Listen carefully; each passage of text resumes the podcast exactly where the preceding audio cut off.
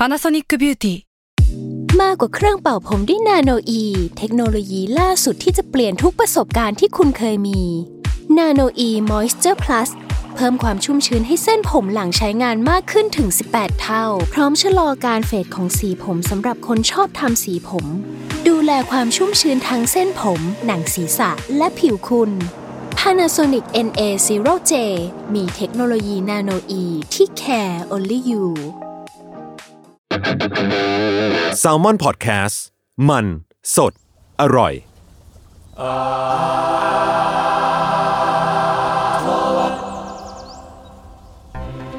สวัสดีครับว้ายไม่สวัสดีครับ สวัสดีครับผมวันนี้นะครับอยู่กับอาร์ตวดครับผม เรื่องศิลปะน่าสนใจครับจะลองไม่อยากเก็บวันเดียวครับ รายการที่ชื่อว่าเรื่องศิลปะครับเนี่ยหลายแง่มุมครับผมตามความเอาใจของผมสามคนเช่นเคยครับพบผมครับจุนจากสมาร์ทแคท ต้นกล้าจากแซมมอนครับ เมสซอมอนเฮาครับ Let's go อีแก ทำไมเราเอเนอร์จีนี้เพราะไอ้เกมมี่มันส่งมา ไอเกมส่งคือ energy ข้างนอกมันเดือดตามเออเอเนอร์จีโชเนนโชว์เน้นเราก็เลยไปกันต่อไปกันต่อ แต่ว่าไปกันต่อ let's go Let's go ครับ Let's go Let's go มา ครับวันนี้นะครับก็กลับมาอยู่กับพวกพวกผมสามคนเหมือนเช่นคเครับยะคบเราอยู่กันแล้วสามคนสักที เอออะเรารีแคปหน่อยเพราะว่าเราเพิ่งไปงานทอล์กมา ใช่แล้ว เป็นไงบ้าง Bangkok Design Week Urban Art Talk ที่สารวัตรกลางกรุงเทพ เชื่อผมสนุกมากเลยว่ะ อืม สนุกกว่าที่คิด อันนี้ไม่ได้พูดแบบตอแหลนะครับ ก็ตอแหลเนี่ยเราเล่นอะอะไม่ได้พูดแบบเออไม่ได้พูดเพื่ออวยอย่างเดียว แต่หมายหมายถึงว่าส่วนตัวผมรู้สึกสนุกจริงนะหมายถึงว่ามันเป็นสิ่งที่เราไม่เคยทำด้วยป่ะเออจริงจริงมันมีความแบบเราเคยไปทอล์กบ้างแหละ แต่อันนี้มันแบบมัน dig deep แล้วมันจริงจังแล้วเราได้เหมือนแบบ specialist มาสองคนด้วยแบบผู้เชี่ยวชาญพี่ชัดเองอาจารย์อาจารย์มาร์กอะไรเงี้ยเออมันเลย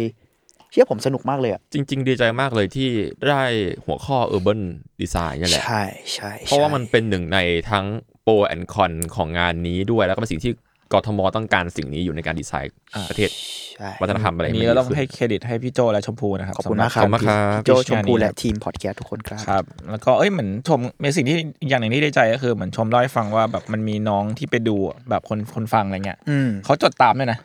โหหมายหมายถึงว่าแบบเขาวาดรูปเล่นเปล่าเฮ้ยเป็นไม่ได้เป็นไม่ได้เราอ่าน sketch sketchพวกเราอยู่ ซึ่งก็โอเคนะก็ไม่ผิดก็ไม่ผิดก็ชื่นชมเหมือนกันสิ่งสิ่งที่พี่ชัดแล้วก็อาจารย์มาร์คพูดอะไรเงี้ยเออเออ เราเออเราก็ขอบคุณคนฟังด้วย อีกคนอีกอีกกลุ่มเลย วันนั้นก็มีอุตส่าห์มีคนมาฟังในตอนกลางวันที่ขอบร้อนคุณมากมากครับ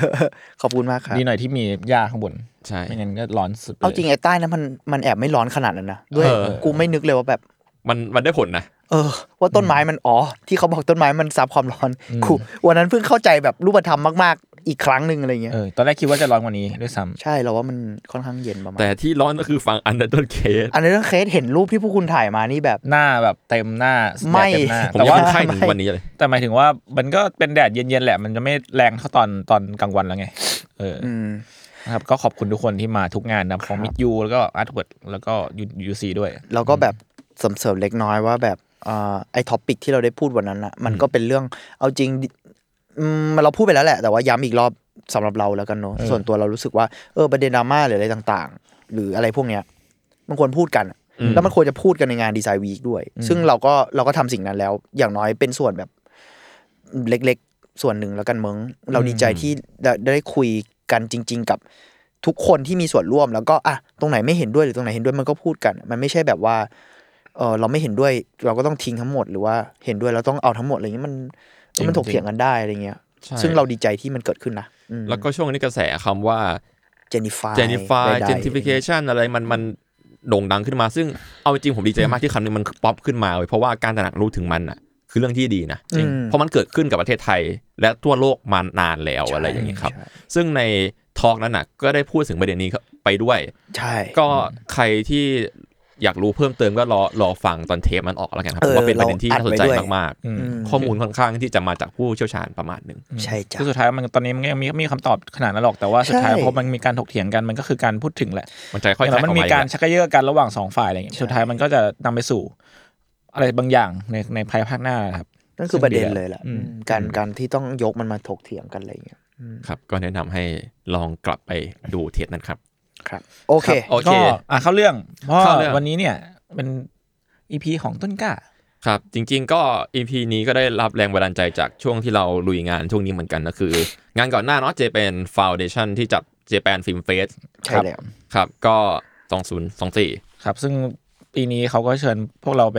งานเปิดตัวเหมือนเช่นเคยเหมือนปีที่ขอบแล้วพระคุณมากขอบพะณครับผม แล้วก็แน่นอนว่างานเนี้ยเวลาเปิดตัวเขาจะให้เราดูหนัง สักเรื่องหนึ่งเนาะอ่าเป็นเหมือนแบบเขาน่าจะ select มาให้แหละเล็กมาให้อืมที่จะเป็นเป็นเรื่องกลางทุกคนได้ดูร่วมกัน มันคือหนังเปิดเทศกาลครับอะไรอย่างซึ่งงี้ปีนี้หนังเปิดเทศกาลก็คือหนังที่สุดซอฟต์พาวเวอร์เลยคือเรื่องอย่าง The Line That Define Me หรือชื่อญี่ปุ่นก็คือเซนวะโบคุโวเอคาคุครับอ่าเป็นไงตัวนี้เก่งขึ้นครับผมเก่งขึ้นไปหาข้อมูลมาเพิ่มครับ ผมก็โอเค ก็จริง ๆ ถ้าเล่าเรื่องคร่าวๆเนาะมันก็คือ นักเรียนกฎหมายที่ไปช่วยจัดแสดงงานเอ่อ performance light painting ของภาพวาดสีหมึกแบบญี่ปุ่นเนาะอืมจากศิลปินแบบระดับชาติที่อยู่ดีๆก็จับพัดจับผูกลายเป็นลูกศิษย์ของเขาเฉยเลย แล้วก็เหมือนต้องเป็นไรวัลกับใครบางคนอะไรอย่างเงี้ยแล้วกันอืมประมาณนี้ซึ่งเอาจริง ๆ หนังก็ค่อนข้างว่าด้วยศิลปะและธรรมชาติได้ดี แล้วก็มีความโชว์เด่นอยู่เต็มเปี่ยม ใช่ โชว์เด่นสุดมันมาจากสุดๆมังงะในชื่อเดียวกันครับ แอบไปอ่านมานิดหนึ่งเหมือนกันก็เล่าไม่ค่อยเหมือนกันเท่าไหร่ แต่มีคอคอยังอยู่ๆอ่าฮะแล้วก็เป็นตัวอย่างของการทำหนังซอฟต์พาวเวอร์ที่ดีเรื่องหนึ่งแล้วกันนะมันก็มันไม่ได้ผลักคนออกอะจากสิ่งที่มันยากอย่างภาพวาดแบบนี้อืมอะไรอย่างนี้ มันเลยทำให้ผมไปศึกษาข้อมูลเพิ่มแล้วว่า ภาพวาดสีหมึกด้วยผู้กันแบบญี่ปุ่นเนี่ย หรือว่าซูมิเอะก็คือซูมิขีดอี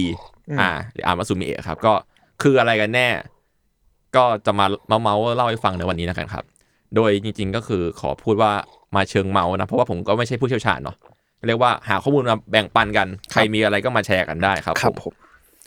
ส่วนหนึ่งคือเสิร์ชในเน็ตแล้วข้อมูลภาษาไทยหายากมาก ก็เลยอยากทำตอนนี้ตอนนี้ด้วยอืมโอเค ภาพสีขาวดำจากผู้กันที่มักวาดแบบเชิงธรรมชาติอะไรอย่างเงี้ยที่เราคุ้นๆกันเนาะมันก็แบบเป็นหนึ่งใน tradi- traditional art ของญี่ปุ่นก็ว่าได้แล้วกันครับ ก็ ถ้ามากลับมาคิดอีกทีมันดูมีวัฒนธรรมที่แบบดูใกล้เคียงกับส่วนหนึ่งของเอเชียนอืมมากอืมๆประมาณหนึ่งเนาะซึ่งซึ่งมันใช่ก่อนอื่นก็คือแอบมาแวะพูดถึงสิ่งนี้ก่อนก็คือ สีหมึกที่เอามาวาดหมึกดำที่เอามาวาดอะบางทีเขาเรียกว่าอิน India India ink เนาะอืมอ่าฮะซึ่งคำที่เราเรียกกันตรงๆว่าหมึกสีดำสำหรับวาดภาพแบบพวกกับตัวหนังสือหรือภาพวาดนั่นแหละครับ calligraphy หรืออะไรก็ตามแต่ ถึงแม้ว่า ชื่อ India ink อะมันชื่ออินเดียแต่ว่าต้นกำเนิดแล้วก็การใช้อย่างแพร่หลายที่เราคาดเดาอะ มันมันเดากันได้อยู่แล้ว คุณคุณน่าจะเดาได้ก็คือประเทศ ญี่ปุ่น จีน จีนอ่าถูกต้องต้องสจีนมแล้วสิที่คุณใส่เสื้อแดงมาในวันตรุษใช่จีนแล้วใช่นานๆครัทีบทำให้ครอบครัวภูมิใจตัวสำเภามาไกลโอ้อ่านั่นแหละ ก็เอามันคือหมึกจีนนั่นเอง แต่ว่าทางเรียกว่าต่างชาติอีกฝั่งหนึ่งก็เรียกว่าอินเดียนอิงก็โอเค เอาเป็นว่า ไอ้สิ่งเนี้ยมันมีมายาวนานมากคือมากเลยมากมากจริงสูงเสียงสูมางกยัจริงก็คือคนจีนใช้สิ่งนี้มาประมาณพันปีละโหขั้นต่ำเลยคือเข้าใจอามอสาที่หาได้คือ1,250ปี ก่อนคริสตศักราชก่อนคือคริสตกาลด้วย ใช่โห BC อุ้ยก็น่าจะถูกใช้มาก่อนแบบสี่พันปีสิ่งอื่นด้วยมั้งใช่มันมันมันใช้มาในยุคแรกๆเลยครับก็คือ มันจะมีโบราณวัตถุครับที่ใช้ในการแบบแกะสลัก ซึ่งมันจะมีการแกะแบบปกติเนาะแล้วก็มีแกะด้วยการเอาหมึกมาลงอือฮึมันคือแบบเขาเรียกอะไรอิงเอนเกรฟอะก็คือแกะถูหมึกแล้วก็โยนไปเผาแล้วมันทิ้งรอยไว้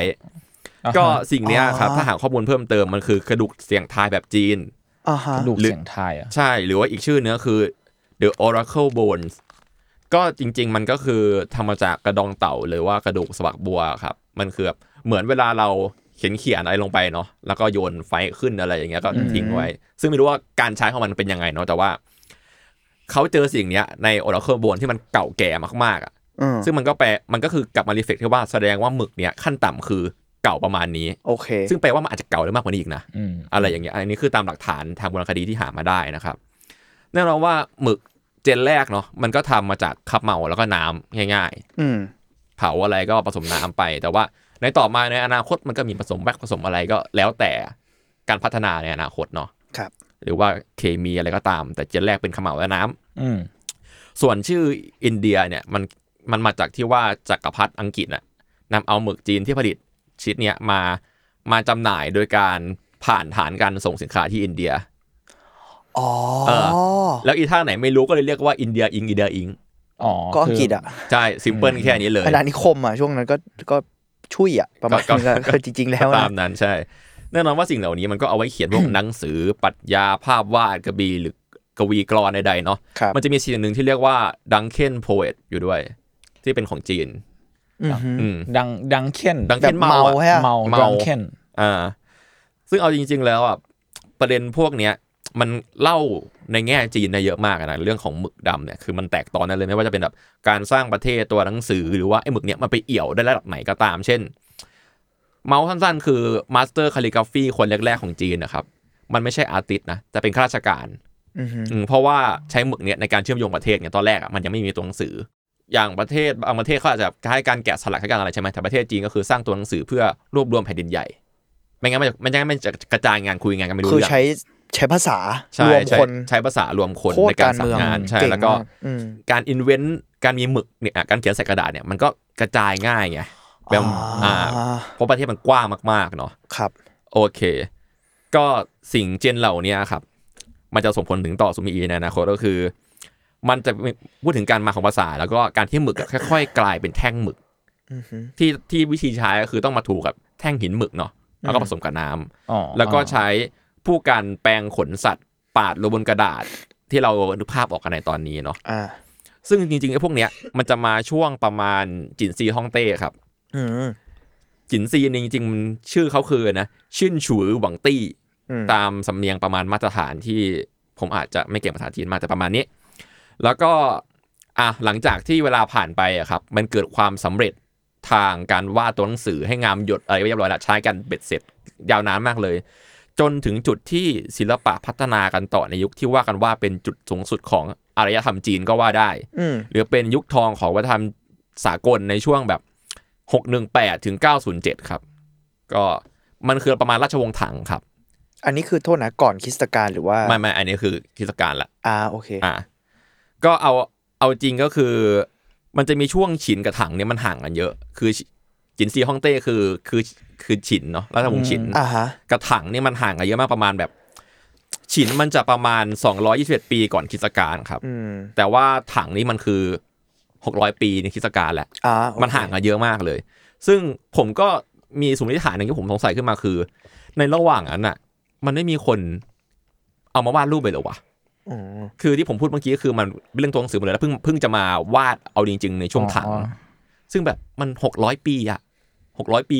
แปดร้อยปีอย่างเงี้ยมันอาจจะมีคนเผลอวาดแต่ว่า ไม่รู้ว่ามันจะหายการหายไปของหลักฐานหรือเปล่านะครับอืมแต่ว่าจริง ๆ อันนี้เสริมเล็กน้อยว่าแบบจริง ๆ เพราะตัวหนังสือจีนอะมันเกิดจากรูปวาดนะอืมเพราะฉะนั้นเคสทีเคก็อาจจะหมายถึงว่า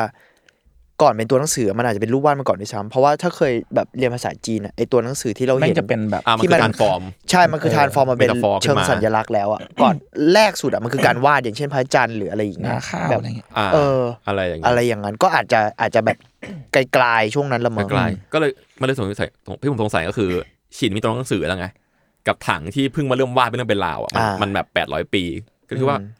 มันจะมีคนมือบอนวาดรูปซะหน่อยเหรออะไรอย่างเงี้ยอาจจะมีแต่ว่า มันก็อาจจะหล่นหายไปโดนหายไปหรือว่าทางประวัติสงครามความยากไร้หรือเปล่า อันนี้เราก็คาดเดาไม่ได้เนาะก็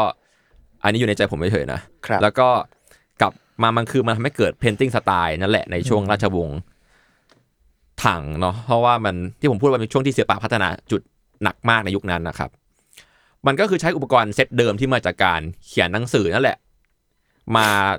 มาใช้ในการวาดรูป ซึ่ง ในจุดแรกอะครับมันเป็นภาพวาด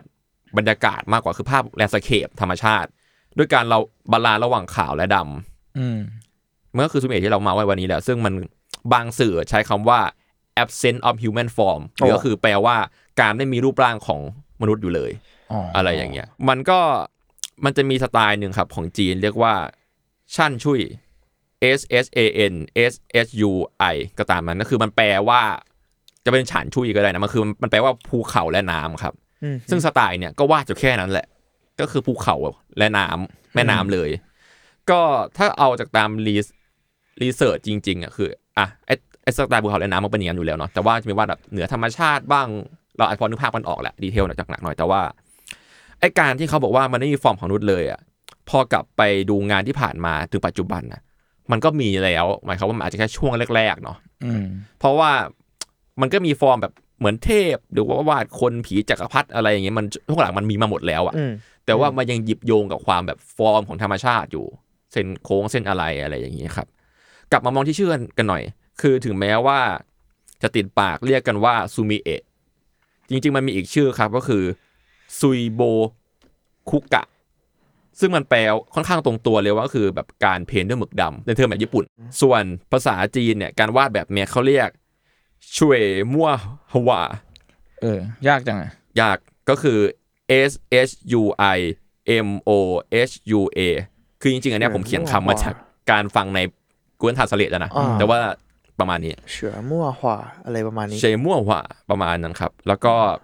ภาษาเกาหลีก็มีเหมือนกันเพราะมันเป็นเชื่อมๆกันเนาะสุยดิสุยอะมั่วสุยหว่าเพราะตัวแรกสุยมันแปลว่าน้ำไม่แน่ใจนะว่าเกี่ยวเปล่าแต่ว่าตัวเนี้ยมัน ตัวอักษรจีนนี้แปลว่าน้ำอ่าสุยเออถ้าจะไม่อันผิดนี้อันนี้แปลว่าสุยน้ำเคยเห็นในการยุกิอืมก็ก็เออก็ใช่เป็นไปใช่ได้ใช่ใช่อ่าโอโอเคเคต่อครับ ส่วนเกาหลีโทษก็ทีคือซุมกฮวาอะไออุ้มสมกว่าอินเสิร์ตเสียงไออุ้มเข้ามากว่าซุมกฮวามากกว่าอุ้มซุพูมกดว่าเร็วอันยังไงเนี่ยๆอ่าซึ่งไม่มั่นใจว่าไอ้ซุเนี่ยมันเหมือนซุยที่แปลว่าน้ำหรือเปล่าอะไรเงี้ยมันก็ดูทั้งหมดมาดูลิงๆกันเนาะมันคงมันคงแบบฮะน้ำแล้วหมึกอะไรเงี้ยหรอมั้งเออเออมันดูแบบมีความอย่างนั้นในคอนเท็กซ์มีความอย่างนั้นอยู่เนาะ แล้วก็ถ้าเกิดมาดูชื่ออะชื่อก็ค่อนข้างใกล้เคียงกันมากอืมๆในการแบบออกเสียงการอะไรมันคือแบบ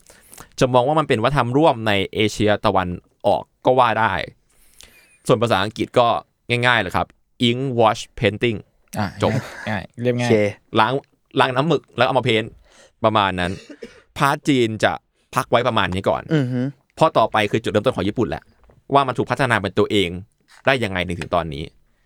ก็ โอเค มันไปถึงญี่ปุ่นได้ยังไงเนาะก็คือ จากไอ้นะเชื่อมมั่วหัวชื่อว่าขวาเอ่อกลายเป็นซูมิเอะเนี่ยก็คือคุณว่าอะไรนำพาสิ่งนี้มาญี่ปุ่น จีนเหรอก็ต้องก็การค้าการปะการค้าหรือว่าการค้าเปล่าการ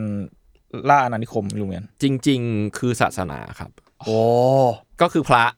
ก็คือพระนั่นเอง แต่ว่าการค้าก็มีเออว่ะส่วนแหละการค้าก็ทำให้เห็นแหละ แต่ว่าประเด็นหลักสำคัญก็คือศาสนา ก็คือในช่วงคามาคุระเนี่ยหรือว่าในปี 1192 ถึง 1333 เนี่ย ให้นึกถึงภาพแบบเป็นยุคแบบซามูไรครองเมืองเนาะอ่ามีไมตี้วอริเออร์จำนวนมาก คือผมก็ไม่มั่นใจว่าใช้คำว่าไงดีคือแสวงบุญทุดงค์หรือว่าเผยแพร่ศาสนาดีคือมันมีความไปไปมามาๆอยู่เนาะของพระสายเซนนะครับอ่าฮะอ่าก็ที่ไปจีนไปไปมามาๆกันเนี่ยก็เกิดการแลกเปลี่ยนกันซึ่งหนึ่งในนั้นนะฮะก็คือภาพวาดแบบจีน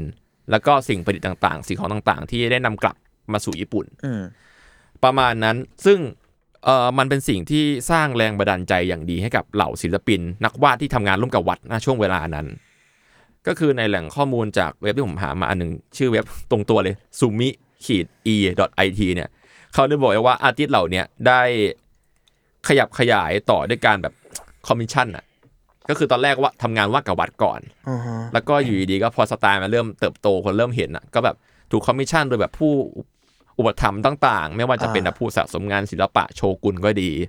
หลังจากนั้นมันก็เลยแพร่ขยายขึ้นคนเริ่มเห็นเยอะขึ้นอืมซึ่งการ Import ครั้งเนี้ย Import งานครั้งเนี้ยมันก็ inspire เยอะจริงๆ เพราะมันส่งถึงประเด็นหนึ่งครับก็คือ จุดที่มันส่งผลถึงหลักการใช้เทคนิคการใช้สีต่างๆ ของภาพวาดแบบเก่าของญี่ปุ่น คือเมื่อก่อนนะฮะญี่ปุ่นจะมีสิ่งที่เรียกว่า ยามาโตเอะลองเสิร์ชดูก็ได้ครับ อืมคือมันภาพหรือพูดง่ายๆคือภาพเขียนยามาโตะก็มันเป็นภาพวาดแบบคลาสสิกของญี่ปุ่นนะครับ อาจจะนึกภาพออกที่แบบเป็นแบบคล้ายๆภาพวาดไทยอะที่แบบเป็นแบบ 2D หน่อย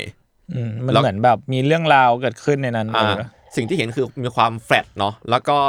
เส้นมันจะมีทั้งแบบไม่พิ้วไหวบ้างพิ้วไหวบ้างอะไรเงี้ยแล้วก็มัน มันจะมีสีสันอยู่ครับอืมสีสันก็จัดจ้านประมาณหนึ่งเนาะสดใสประมาณหนึ่งแล้วก็มันเป็นภาพวาดคลาสสิกของญี่ปุ่นที่เจริญรุ่งเรืองในยุคแบบ 794 ถึง 1185 ครับก็ภาพอะก็ดังที่ว่าเลยคือมันไม่เหมือนซูมิเอะเลยเว้ยมันเป็นอีกทางหนึงเลยอะอืมอะไรอย่างเงี้ยอืมอันนี้คือสิ่งที่มีมาก่อนหน้าครับ แต่ว่าสิ่งเนี้ยก็มักจะเพ้นท์ลงแบบม้วนคัมภีร์อะม้วนกระดาษอะญี่ปุ่นที่เรานึกภาพมันออกแบบนารุโตะอะอะไรอย่างเงี้ย ซึ่งอะซูมิเอะก็จะถูกเพ้นท์ในนั้นเหมือนกันไม่เป็นไรอืมอืมแต่ว่าง่ายๆก็คือคาว่ายาโมโตเอะแปลตรงๆกันเลยว่าเป็นภาพวาดแบบญี่ปุ่น ที่ถูก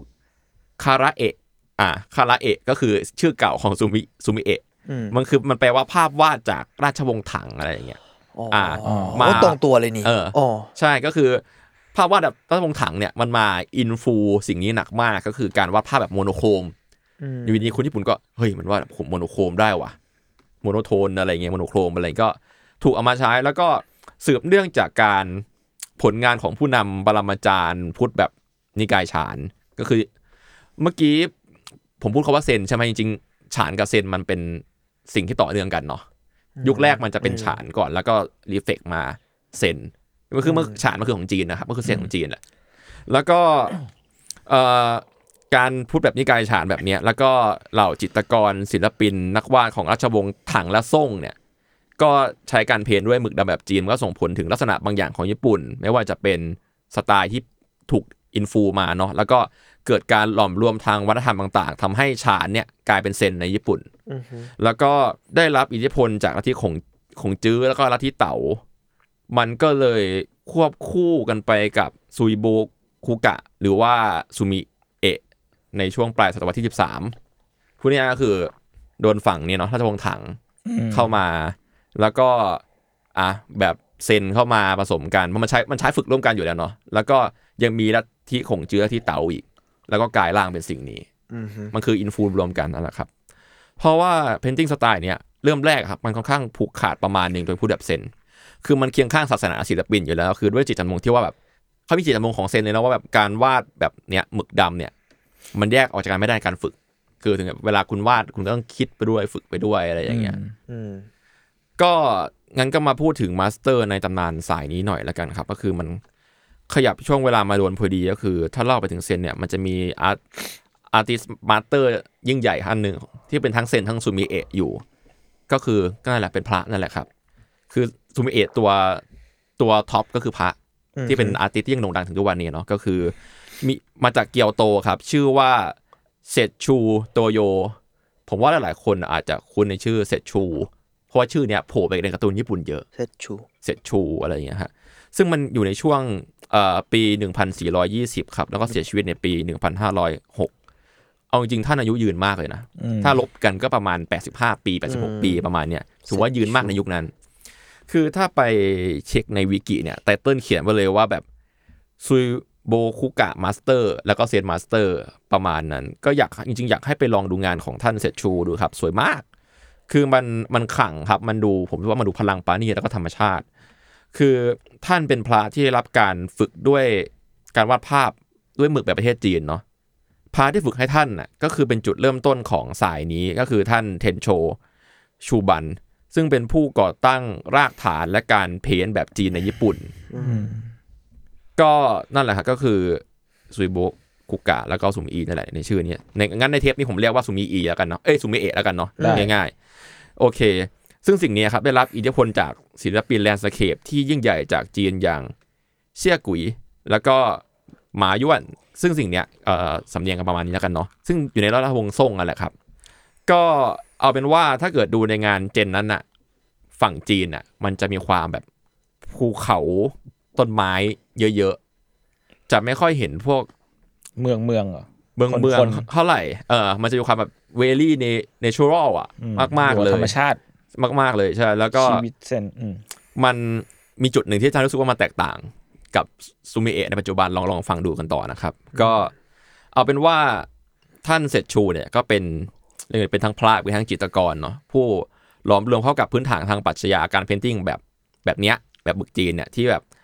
บรรจงสร้างแบบจิตวิญญาณแบบสีหมึกเข้ากับธีมญี่ปุ่น ก็คือคนที่เอาสไตล์แบบ แบบเนี้ยมาเอ็กกับญี่ปุ่นอะธีมแบบญี่ปุ่นอะไม่ว่าจะเป็นเชิงของภาษาหรือว่า aesthetic บางอย่างที่มันมันเป็นญี่ปุ่นมันและยังคง concept ถึงแบบ original ฝั่งจีนได้ด้วยในเวลาเดียวกันเออจะเห็นได้ว่าพูดถึงจีนร่วมกับญี่ปุ่นบ่อยในเทปนี้เนาะเพราะว่าทั้งคู่อะครับ ใช้สิ่งเนี้ยการภาพภาพวาด หมึกดำเนี่ยในการฝึกฉานหรือเซนในแบบของตัวเองมาโดยตลอดเนาะไม่ว่าจะเป็นตามปรัชญาความเชื่อคอนเซปต์ความว่างเปล่าความธรรมชาติอะไรอย่างเงี้ยถ้าพูดเรื่องพุทธมันจะยาวเกินไปแล้วผมก็คงไม่แม่นหรอกฮะก็เอาเป็นว่า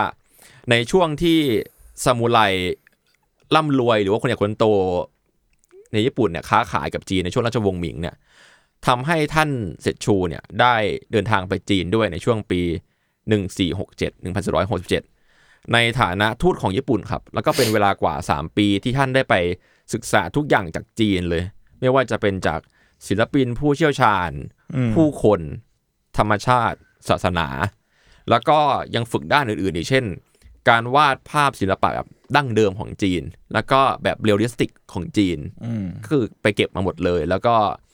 ท่านก็เอาสไตล์ที่ว่ามาเนี่ย กับการที่ท่านคือท่านเคยฝึก landscape มาอยู่แล้วจาก จากโอจที่ผมพูดไปก็คือท่านชูชูบุนเนี่ยเอามาผนวกกันสุดท้ายท่านก็ได้พัฒนารากฐานออกมากลายเป็นสไตล์ของตัวเอง แล้วก็ส่งผลถึงซูมิเอะในปัจจุบันอืมเอาเป็นว่าลองไปดูงานกันได้ครับ ก็คือ เอาจริง ๆ ความเจ๋งของซูมิเอะมันคือการที่ต้องวาดแบบปาดครั้งเดียวอืมไม่ลบไม่แก้เนาะก็คือปาดฟึบขึ้นมาเลย แล้วก็ใช้เทคนิคในการควบคุมมือน้ำหนักร่างกายเอาอืม แม้กระทั่งการควบคุมลมหายใจ ซึ่งมันก็ดูศาสนามากๆ ดูเซนมากทำสมาธิๆทำสมาธิสมาธิ อืม แล้วก็บางครั้งเส้นที่นำเสนอออกมาก็จะแบบมีทั้งแบบเส้นที่แข็ง หรือว่าเส้นที่นุ่มผิวไหวเนาะ การไล่เฉดที่นุ่มนวลและแข็งกระด้าง การทิ้งจังหวะบางอย่าง ก็ถ้าไปดูงานของท่านนะครับ บางบางงานอย่าง super landscape เนี้ย บางจุดแบบต้นไม้ท่านจะแบบแข็งแข็งหนักแน่นหรือแบบสร้างทรงที่มันไม่เกิดขึ้นในธรรมชาติก็มี แล้วก็บางบางจุดก็แบบประณีต high detail เหนือจริงก็มีหรือนุ่มนวลนุ่มนวลอย่างที่อยากให้นุ่มนวลก็มี ซึ่งบางครั้งมันเกิดในรูปเดียวกันเอ่อ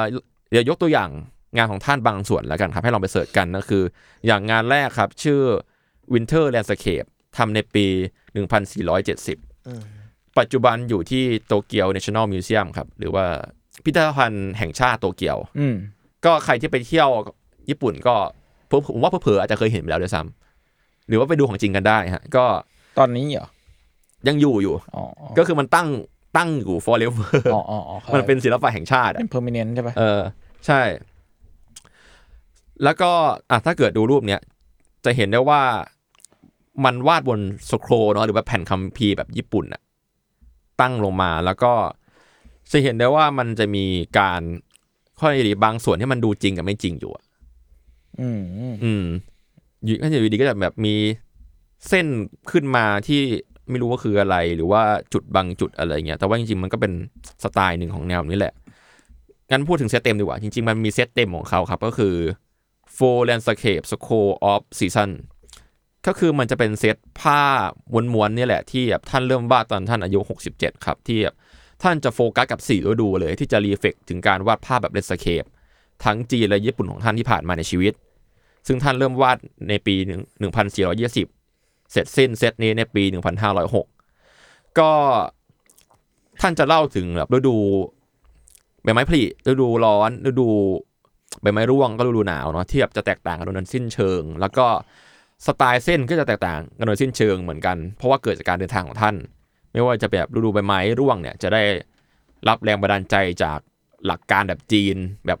เล่มเนี้ยจีนจัดๆเลยอะไรเงี้ยไม่ว่าจะเป็นเทคนิคสไตล์จังหวะการตีความอะไรเงี้ยอีกอันนึงก็จะเป็นอีกสไตล์หนึ่งอะไรอย่างเงี้ยครับซึ่งทั้งหมดนะท่านทำมาเพื่อรีเ e ร e เซนต์จิตวิญญาณของธรรมชาติในสเคปอืมลองไปตามมันได้ ซึ่งไอ้พวกเนี้ยอยู่ในโตเกียว National Museum ซะเยอะ เช่นภาพวาดชื่อ Autumn and Winter Landscape เนี่ยก็อยู่ในโตเกียว National Museum เหมือนกันครับ แล้วหลังจากนั้นท่านก็จะไปเน้นวาดพวกแบบเอ่อนกแล้วก็ดอกไม้ ในเวลาเดียวกันควบคู่ไปด้วย สามารถเสิร์ชได้ว่า bird and flowers ก็ได้ แล้วก็เสร็จชูครับเป็น flowers ใช่ ตัวอย่างภาพวาดที่ผมว่าสวยมากๆภาพหนึ่งของท่านที่วาดดอกไม้แล้วก็เอ่อนกก็คือภาพชื่อ bird and flower of the four season autumn and winter อืมจะว่าไงดี มันเป็นภาพที่แบบ เหมือนเอา แผ่นสโคคัมพีร์อะมาเรียงกันหนึ่งสองสามสี่ห้าหกหกอัน แล้วก็เขียนว่าสไตล์มันแตกต่างจากก่อนหน้าสิ้นเชิงประมาณหนึ่งเนาะเรียกว่าจะเป็นแบบดู realistic ขึ้นว่ะบางจุดที่แบบขั้นให้ realistic ก็ realistic realistic กับแบบพวกนกพวกอะไรอะครับ หรือว่าต้นไม้ ถ้าผมดูไม่ผิดมันน่าจะเป็นต้นต้นสนเนาะ หรือกับกับกับต้นบ๊วยอย่างเงี้ยที่มันดูดู realistic มาก แต่ว่าด้านหลังเนี่ยอย่างแบบ บางส่วนภูเขาหรือว่า หรือว่าต้นไผ่อย่างเงี้ยก็จะดูแบบไม่ค่อย ไม่ค่อย realistic มาก มันแบบมี space บางอย่างอยู่ ดูเป็นบุญมวลภาพ ประมาณแต่ว่านกนกสวยมากในภาพนี้ อืมอืมมันใช้เทคนิคเยอะมากๆในภาพเดียวกันครับ แล้วก็จริง ๆแถมๆมันมีมีงานหนึ่งที่ไปชนกับเกี่ยวพันกับตอนหนึ่งของพี่โจ รายการ Myth Universe Myth Universe รายการดังนี่รายการดังรายการดังก็คือมิดยูนิเวิร์สเพิ่งเพิ่งพูดถึงดาดารุมะมาเนาะอ่าฮะอ๋อต้นปีมาเทปต้นปีเออเทปต้นปีเลยเร็วๆนี้เลยก็คือเออแกวาดงานหนึ่งก็คือ หุยหุยเกะหรือหุยเขออืม off offering his arm to Bodhidharma ก็คือโพธิสัตว์นั่นแหละอ๋อโพธิธรรมใช่ไหมโพธิธรรมอ่าท่านโพนี่ธิคืธรรมอมีอ่า เสียงตอนจากนี้มีพี่โจอยู่เสียงจากสวรรค์ที่เป็นโอเคมิดยูนิเวิร์สได้ก็โอเคก็คือมันเป็นตอนที่อิงกับตอนตุ๊กตาดารุมะของพี่โจใน Myth Universe ที่ว่าตำนานเอ่อเบื้องหลังของตุ๊กตาดารุมะท่านตั๊กม้อเนาะก็คือปรมาจารย์เซนท่านหนึ่ง นามว่าพระโพธิธรรม หรือที่คนไทยอาจจะคุ้นเคยกันในชื่อ ตั๊กม้อ ญี่ปุ่นก็คือดารุมะเนาะซึ่งเป็นสังฆปรินายกเซนองค์แรกของจีน อืมแล้วก็เป็นภาพที่ภาพนั้นอะ มันเป็นภาพที่ เกิดจากการสละแขนซ้ายของท่านหุยเขออะที่เป็นศิษย์ศิษย์ของท่านตั๊กม้อที่แบบเสียสละแขนเพื่อขอเป็นศิษย์สืบทอดเอ่อวิชาจากท่านตั๊กม้ออะอะซึ่งพี่โจก็เล่าเรื่องนี้ใน Myth Universe แล้วไปพี่พี่เมงได้ฟังไหมตามกันได้ครับยังดารุมามันคือแบบเหมือนตั๊กม้อแบบว่านั่งสมาธิจนแบบแขนขา ไม่มีอะเหลือเป็นกลมเคยเห็นตุ๊กตาล้มลุกแหละแต่ว่าไม่รู้ว่าเป็นเพราะว่านั่งจนๆอันที่ตาโตคือเออเหมือนมันเหมือนเขาขาวเหมือนไม่ท่าเอานอะไรเผลอนะหลับ เผลอหลับไปก็เลยตัดตัดเปลือกตาทิ้ง ก็ไม่ต้องเอ็กซ์ตรีมขนาดนั้นท่าน เออแล้วคือมันคือตำตำนานก็มีหลายอันเนาะซึ่งอันนี้คือหนึ่งในนั้นอันนี้แล้วก็หนึ่งในนั้นใช่ แล้วก็ลูกลูกศิษย์ของท่านก็คือท่านท่านหุยเขอเนี่ยคือขอครับไปสืบสารต่อ แล้วก็แสดงกับทำยังไงดีให้ท่านรับเราเป็นศิษย์เออ ก็คือแสดงความจริงใจเสียสละตัดแขนซ้ายออกครับ ประมาณนั้น เรื่องเล่ายุคอดีตเนี่ย มัน hardcore hardcoreประมาณนั้น ก็สุดมันประมาณหนึ่งเข้าไปติดตามใน Myth Universe ได้ครับ ในข้อมูลที่เก่งซะด้วยสุดมันกว่าครับ โอเค กลับมาในช่วงปีสุดท้ายที่แกมีชีวิตอยู่เนี่ยแกได้ไปอยู่ที่จังหวัดมาซูดะครับ เพื่อศึกษาแบบเอ่องานวาดแบบเซนนั่นแหละ แล้วก็ได้สร้างสิ่งหนึ่งก็คือเขาเรียกไงดี spiritual garden หรือที่คนไทยติดปากกันก็คือสวนแบบเซนอะสวนเซนสวนเซนหรือที่นั่นอะมีสวนที่เรียกว่าเป็นเซตชูการ์เด้นเลยก็คือเป็นสวนของท่านเองอะอืมสวนของท่านเซตชูเลย เอ่อถ้าเกิดนึกภาพกันไม่ออกอะ เคยดูดาบพิฆาตอสูรไหมมันจะมีซีนที่แบบรวมรวมรวมแก๊งกับครูฝั่งพระเอกอะที่แบบว่ามันจะเป็นศูนย์ประชาการอยู่ แล้วก็แบบมี เอ่อเสาหลักนั่งเออนั่งคำนับเออท่านอยู่อะด้านหลังมันจะเป็นสวนสวนที่เป็นหินกองกันเยอะๆอืมอ่าฮะอะไรอย่างนั้นในพื้นที่สวยๆอะไรอย่างเงี้ยมันอันนั้นอันนั้นก็คือสวนเซนครับ อาจจะนึกภาพกันออกประมาณนั้น ก็ใดๆก็ตามแต่ หลังจากนั้นท่านก็ ช่วงนั้นท่านก็จะเสียละในเวลาต่อมาครับ ก็มีเสร็จชูเทปมีวัดท่านเสร็จชูด้วยอะไรอย่างเงี้ยในเวลาต่อมา แล้วก็มีลูกหลานที่ไปสารต่อ แล้วก็ครับทำสตูดิโอแล้วก็สอนคนในเวลาต่อมาอีกทีหนึ่งอ่าฮะว่าง่ายๆหลังจากนั้นก็คือซูมิซูมิเอะก็ขจรไกลนั่นเอง เอาเป็นว่าผลงานของท่านส่วนหนึ่งที่เป็นส่วนสำคัญหลายๆชิ้นนะครับ มักจะถูกเก็บที่โต เกียว National Museum แล้วก็แบ่งๆกันกับเกียวโต National Museum อ้าวเหรอ อ่า เพราะว่าจริงๆ ท่านก็มาจากเกียวโตบ้านเกิดอะไรอย่างงี้บ้านเกิดใช่ ก็แบ่งๆกัน จะมีหลุดไปในโซนอื่นบ้างเล็กน้อยแต่ว่าส่วนมากงานของท่านที่เป็นชิ้นสำคัญมักอยู่ในญี่ปุ่นครับครับผมว่าคนที่ได้มีโอกาสไปเดินเอ่อพิพิธภัณฑ์สถานแห่งชาติ หรือว่า National Museum ที่ญี่ปุ่นอะผมว่าอาจจะเห็นงานของท่านโดยไม่รู้ตัว ก็ได้ครับ จบช่วงประวัติศาสตร์ master คือเอางี้มาถึงจุดนี้ผมอนุมานแล้วกันว่าทุกคนอยากจะอยากจะฝึกกาลาซี่นะฮะอยากจะฝึกกาลาซี่ ฝึกวาดอะนะฝึกวาดซูมิเอะอะเออจริงมันยากมากผมเคยลองละยากยิบหายเออมีมีช่วงเด็กๆก็เบียวๆอยากวาดอยู่เอออยากลองมันยากมาก เอาจริง ๆ แล้วอะครับถ้าใครอยากฝึกอะมันมีหลักการหนึ่งในการฝึกซูมิเอะอยู่ที่เราอาจจะได้เห็นแล้วในเรื่อง The Line That Defy Me ที่พูดถึงจุดนี้ก็คือ Four Gentlemen ที่แปลไทยตรงๆเลยก็คือสุภาพบุรุษทั้งสี่อืมอืมบางเว็บก็จะเติมคาว่า noble เข้าไปแปลว่าสูงสักดิ์บางที่ก็เป็น worthy หรือผู้คู่ควร เอาเป็นว่าภาษาญี่ปุ่นมันคือ 四君子ครับ ใช้อันนี้แล้วกันอืมเพราะว่าหลายหลายความหมายเหลือเกินเอามันคือการวาดพื้นฐานสี่อย่างครับ ในการฝึกสิ่งนี้ก็คือถ้าวาดสิ่งสี่อย่างนี้ได้ คุณก็จะเข้าถึงซูมิเอะแล้วก็อาจจะเป็น master ได้นั่นเองอืมพื้นฐานก็คือมีอะไรบ้างมีดอกกล้วยไม้ มีต้นไผ่ มีต้นบ๊วย แล้วก็ดอกเบญจมาศซึ่งทำไมต้องเป็นสี่อย่างนี้สี่อย่างเนี้ยมันใช้สไตล์การวาดการลงน้ำหนักการบริหารน้ำหมึกพู่กันต่างกันออกไปอือฮึก็จะได้วิเคราะห์ตัวเอง แล้วก็รู้ว่าจะใช้พู่กันยังไงได้ในอนาคต เขาว่ากันว่าคนที่จะฝึกวาด พืชเหล่าเนี้ยให้มันระดับ master เนี่ยพืชพืชหนึ่งเขาวาดกันเป็นปีๆเลยก็มี อืมแต่ในหนังที่ผมดูอะเขาไม่ได้พูดอะไรมากเขาแค่พูดเรื่องสี่บุรุษเนี่ยแล้วก็จบแล้วก็บอกว่า เอ้ยไปวาดดอกดอกกล้วยไม้ป่าสิอะไรอย่างเงี้ยอืมผมก็เลยไปหาข้อมูลว่าทำไมมันต้องเป็นสีอันนี้ด้วยสีอันเนี้ยครับ มันเป็นภาพสะท้อนของของคิ หรือว่าถ้าแบบจีนๆก็คือชี่ มันคือเอ่อกลุ่มพลังที่ไหลเวียนอยู่ในร่างกายจักระชิเออ ชิชิไม่แน่ใจเคยเคยอ่านเจอเหมือนกันใช่ชี่ชี่ก็ก็ได้ โอเค มันก็คือถ้าพูดดีๆมันก็มันก็ดูจักระเหมือนกันเนาะอืมจักระเออมันก็รู้จักกะดีเหมือนกัน เอาเป็นว่าการที่เกี่ยวกับพืชสี่ชนิดเนี่ยมันเป็นทั้งตัวแทนของเอ่อช่วงพลังชีในสี่สี่ฤดูครับ ไม่ว่าจะเป็นแบบทั้งสี่ฤดูของธรรมชาติ และสี่ฤดูของช่วงอายุคนด้วย มันเลยเป็นคำว่าสี่บุรุษเอ่อ จะทำให้ถ้าเกิดพอรู้ถึงสิ่งนี้ปุ๊บพอเรากลับไปดูภาพของซูมิเอะเราจะเห็นองค์ประกอบของสี่พืชเนี่ยโผล่มาบ่อยขึ้น จะสังเกตได้เลยว่าภาพซูมิเอะมักจะมีสี่อย่างนี้ผสมอยู่บ่อยๆในเวอร์ชันของญี่ปุ่นเป็นหลักด้วยอืมมาดูกันดีกว่าว่ามันมี symbol มีปรัชญาอะไรบ้างเนาะเพราะว่ามันจะยึดโยงกับความเซนอยู่แล้วอะไรอย่างเงี้ยฮะจริง ๆ มันมีหลายๆเว็บมากๆ แล้วก็แต่ละเว็บอะบางเว็บพูดเรื่องฤดูไม่เหมือนกันด้วย แต่ผมเอาข้อมูลที่แบบ ซ้ำกันแบบตรงกันหลายเว็บส่วนใหญ่มากรองเนาะแล้วก็ยึดเรื่องฤดูจากเว็บชื่อเอ่อ J A A N U S ครับ ก็คือ Janus เป็น Japanese Architecture and Net Art User System แล้วกัน อันนี้ดูขลังดี ประมาณนั้นก็อันแรกเลย ไผ่ไผ่หรือทาเคะคือสัญลักษณ์ของฤดูร้อนครับ ผมว่าไผ่ในคนไทยรีเลทคิดออกอยู่แล้วว่ามันคือสัญญาอะไรเนาะ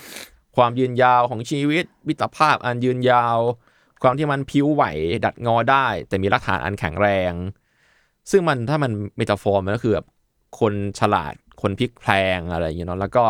ความเจ๋งของมันก็คือมันเขียวทุกฤดูอืมไม่หักแม้พายุเข้า คนไทยจะมีคำคำเรียกว่าไผ่ลู่ลมอยู่อืมก็ปรับแนวตัคิดวปรับตัวแนวคิดปรัชญาเดียวกันใช่ไหมะน่าจะใช่นะ ปรับตัวได้อะไรอย่างงี้อืป่ะมใช่ ก็ใน ในซูมิเอะเนี่ยเวลาเราวาดเนี่ยเราจะต้องรับรู้ถึงความงามธรรมชาติ ไม่พอเราต้องคิดถึงการแบบเมตาฟอร์เหล่านี้ไปด้วยอืมมันคือแนวคิดแบบเซนแหละ attitude เวลาเราวาดไผ่เราก็นึกถึง attitude แบบไผ่ๆเช่นแบบอย่าทูสีสู้นะ เรา go with the flow บ้างนะอะไรเงี้ยเวลาเราวาดไผ่เราก็จะตระหนักถึงสิ่งนี้ แต่มันมีอันนึงที่ผมชอบความหมายเลยก็คือ ข้างในไผ่มันกลวงครับอือฮึมันสื่อถึงความว่างเปล่าภายในประมาณนั้น ต่อมาก็คือต้นบวย บวยก็คืออูเมะเนาะที่จุนชอบกินใส่น้ำแข็งบอกตัวเองบอกตัวเองเออโอเคโอเคก็นั่นแหละ แต่อูเมะเนี่ยที่เขาวาดกันเนี่ยเขาจะชอบวาดแบบซูมอินอะซูมอินก็คือแบบเวลาฝึกแบบถ้าเกิดดูในเรื่องอะมันจะเป็นวาดแค่แบบเออก็เลยดีกิ่งแขนงหนึ่งเนาะแล้วก็เติมดอกเติมดอกอะไรเงี้ย จะเป็นก้านๆโชว์ดอกซะเยอะจะไม่ค่อยแบบวาดเป็นต้นเท่าไหร่แต่ก็มีนะมีบ้าง ซึ่งมันเป็นตัวแทนของหน้าหนาวครับ เพราะว่ามันเป็นดอกไม้ที่ ยังคงบานอยู่แม้มีหิมะปกคลุมทั่วก้าน แล้วก็การบานของดอกบัวอะมันคือจุดสิ้นสุดของฤดูหนาวอืมมันคือดอกไม้แรกที่บานท่ามกลางความหนาวเย็นนะครับ มันก็เป็นซิมโบลิกถึงความหวังการตื่นรู้ทางจิตวิญญาณ ค่อนข้างสปิริชวลมากๆในดอกบัวนี้ครับ แล้วก็มันยังเป็นจุดรวมของความแข็งแกร่ง ความกระฉับกระเฉง ความยืนยงด้วย เพราะว่าบัวเป็นดอกไม้ที่อายุยืน 300 ปี มาพร้อมกับความปัจเจกความอิสระเป็นตัวของตัวเอง บางข้อมูลเขียนได้ว่ามันเหมือนกับเด็กกำพร้าที่โตขึ้นมาโดยปราศจากการช่วยเหลือจากผู้อื่น เอาเรื่องอยู่ประมาณนี้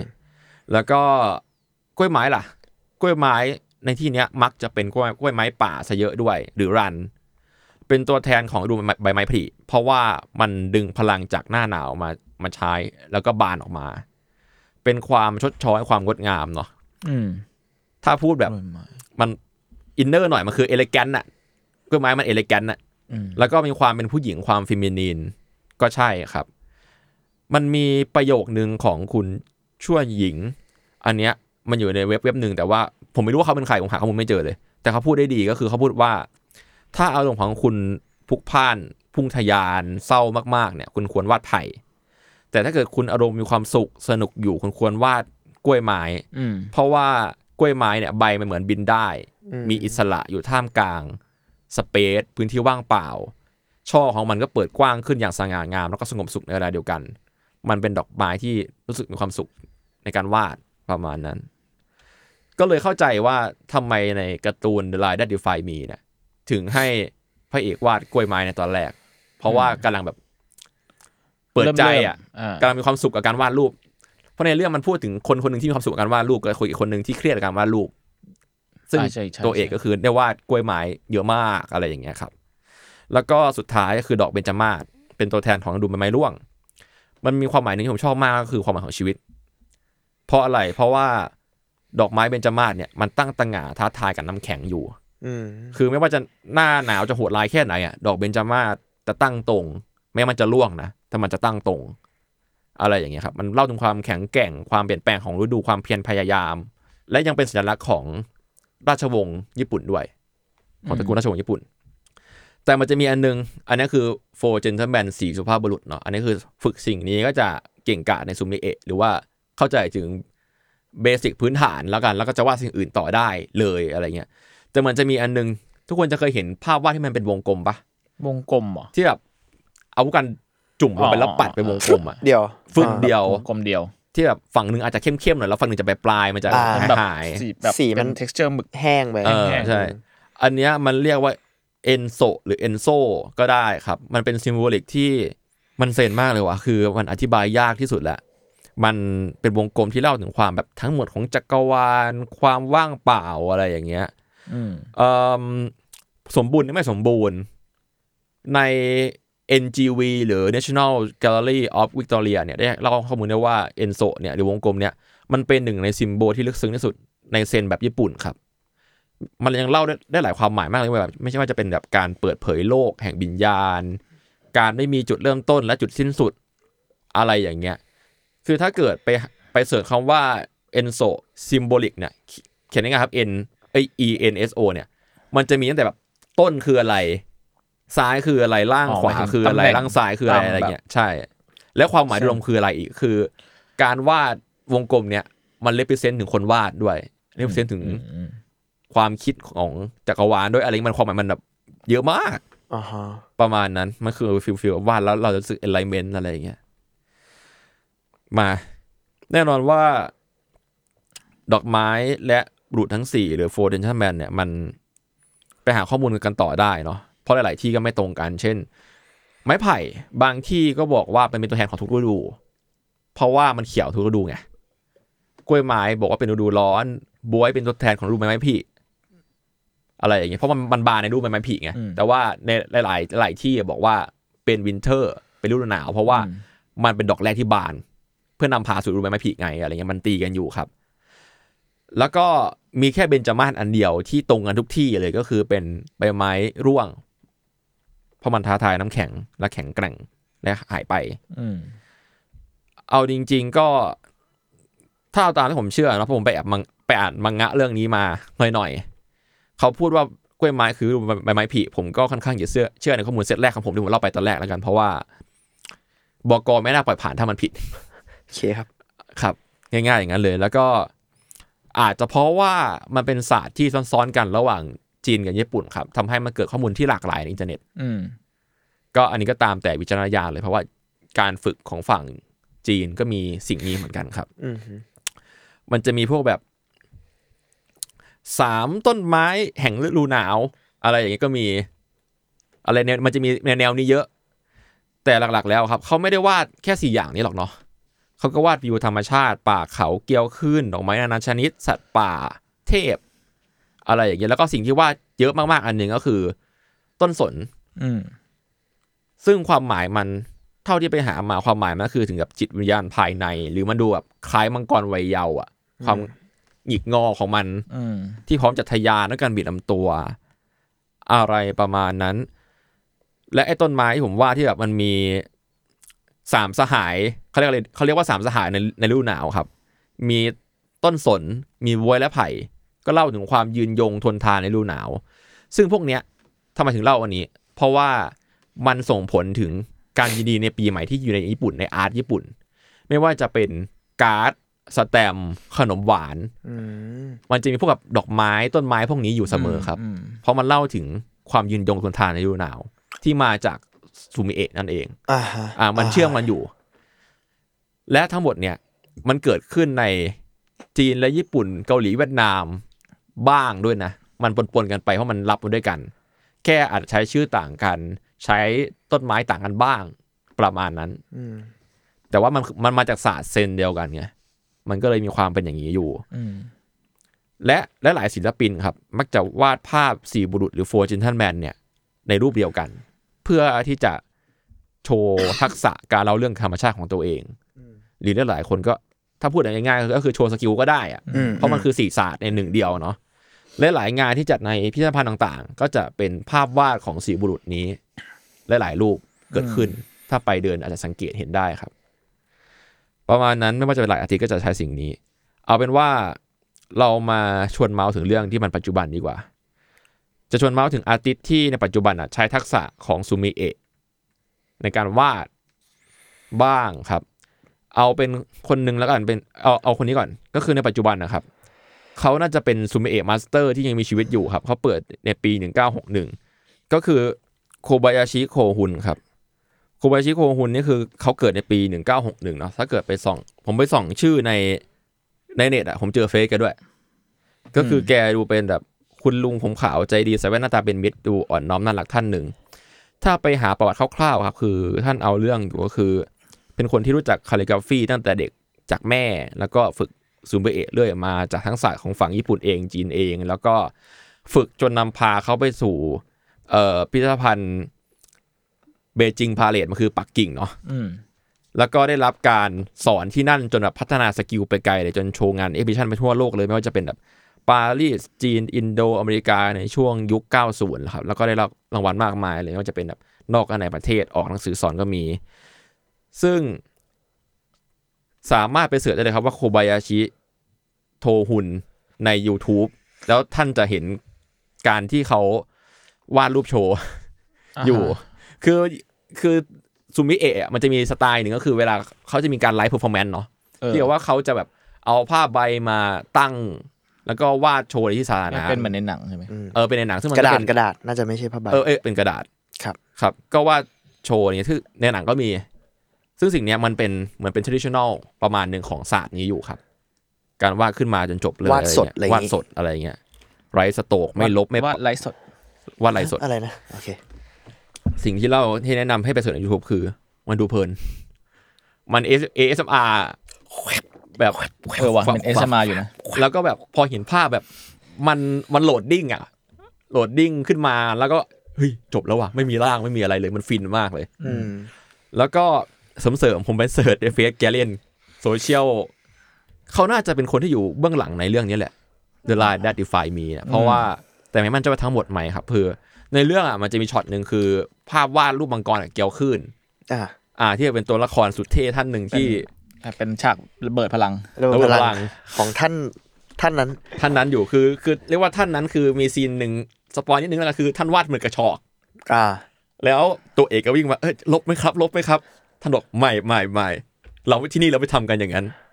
แล้วท่านก็ซัดขึ้นมา เป็นรูปนี้ขึ้นมา ต่อเนื่องต่อไป ต่อเนื่องต่อไป ก็เป็นการเล่าถึงความเซนได้ดีเหมือนกันครับ แล้วก็พอไปส่องเฟซแกก็เจอว่าคือคุณท่านโทฮุนเนี่ย ก็คือนั่งชิลกับในนั่งชิลอยู่ในพอในพอบฉากนั้นอะอ่าพร้อมกับนักแสดงที่เป็นปรมาจารย์หญิงในเรื่องอะกำลังเล่นกับผู้กันตรงนั้นอยู่อ่าถ่ายรูปแบบแปลว่าเอ๊ะเขาน่าจะเป็นที่ปรึกษาเขาเล่นด้วยเปล่าวะ เราจำหน้าเขาไม่ได้ว่าเขาเล่นไม่แน่ใจแบบมาเป็นแบบคามิโอเปล่าคือวะไม่ได้อาจจะมีคาเมโอไม่แน่ต่ว่าไม่แน่จำไม่ได้จำไม่ได้เลยอะจำไม่ได้อ่าแต่เราว่าคนแบบก็ต้องมีหมายถึงว่าคนในวงการก็น่าจะก็น่าจะมีมาคามิโอบ้างแหละเอออะไรอย่างงี้ป่ะอะไรอย่างเงี้ยเพราะเรื่องมันดูแบบสเปซิฟิกมากใช่คือผมพยายามหากันว่าคามิโอไหมก็หาไม่เจอๆเออเราจำไม่ได้เหมือนเอกันอแต่ว่าเอ่อเอาง่ายๆก็คือไอ้ภาพมังกรเนี่ยน่าน่าจะเป็นแกทอ่าำอ่าแต่แต่ภาพอื่นไม่ชัวร์โอเค ประมาณนั้น แต่ก็แปลว่า เป็นหนึ่งในท่านที่รับการยอมรับในวงการนี้มาก ๆ ท่านหนึ่งครับ กลับมาอีกคนหนึ่งที่อะร่วมสมัยขึ้นเอ่อผมจะพูดถึงอิซาโอะทาคาฮาตะครับ ก็คือหนึ่งในผู้ก่อตั้ง Ghibli Studio ฮะก็ร่วมกันกับมิยาสกิฮายาฮายาโอะเนาะแล้วก็ซูซูกิโทชิโอะแล้วก็ทาโทคุมะยาสุชิโอะก่อตั้งกันเยอะเหลือเกิน เอาเป็นว่า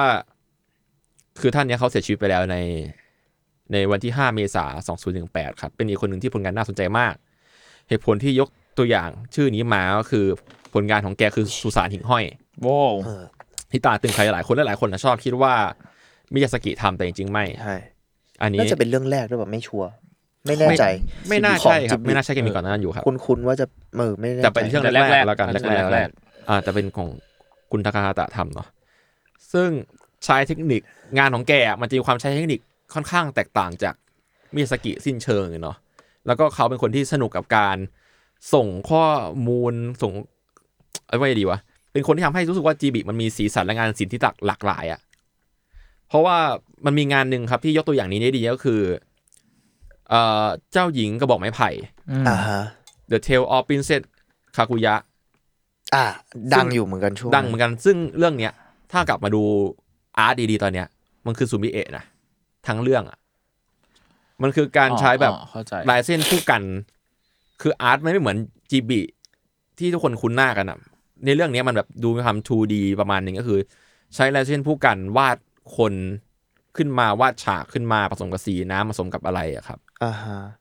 ก็ถ้าดูดีๆก็นี่มันซูมิเอะชัดๆเลยในการในวงการแอนิเมชันประมาณเนี้ยลองไปดูกันได้แล้วก็ในเรื่องอะ มันมีทั้งแบบดอกไม้ใบหญ้าไม้ไผ่อะไรอย่างเงี้ย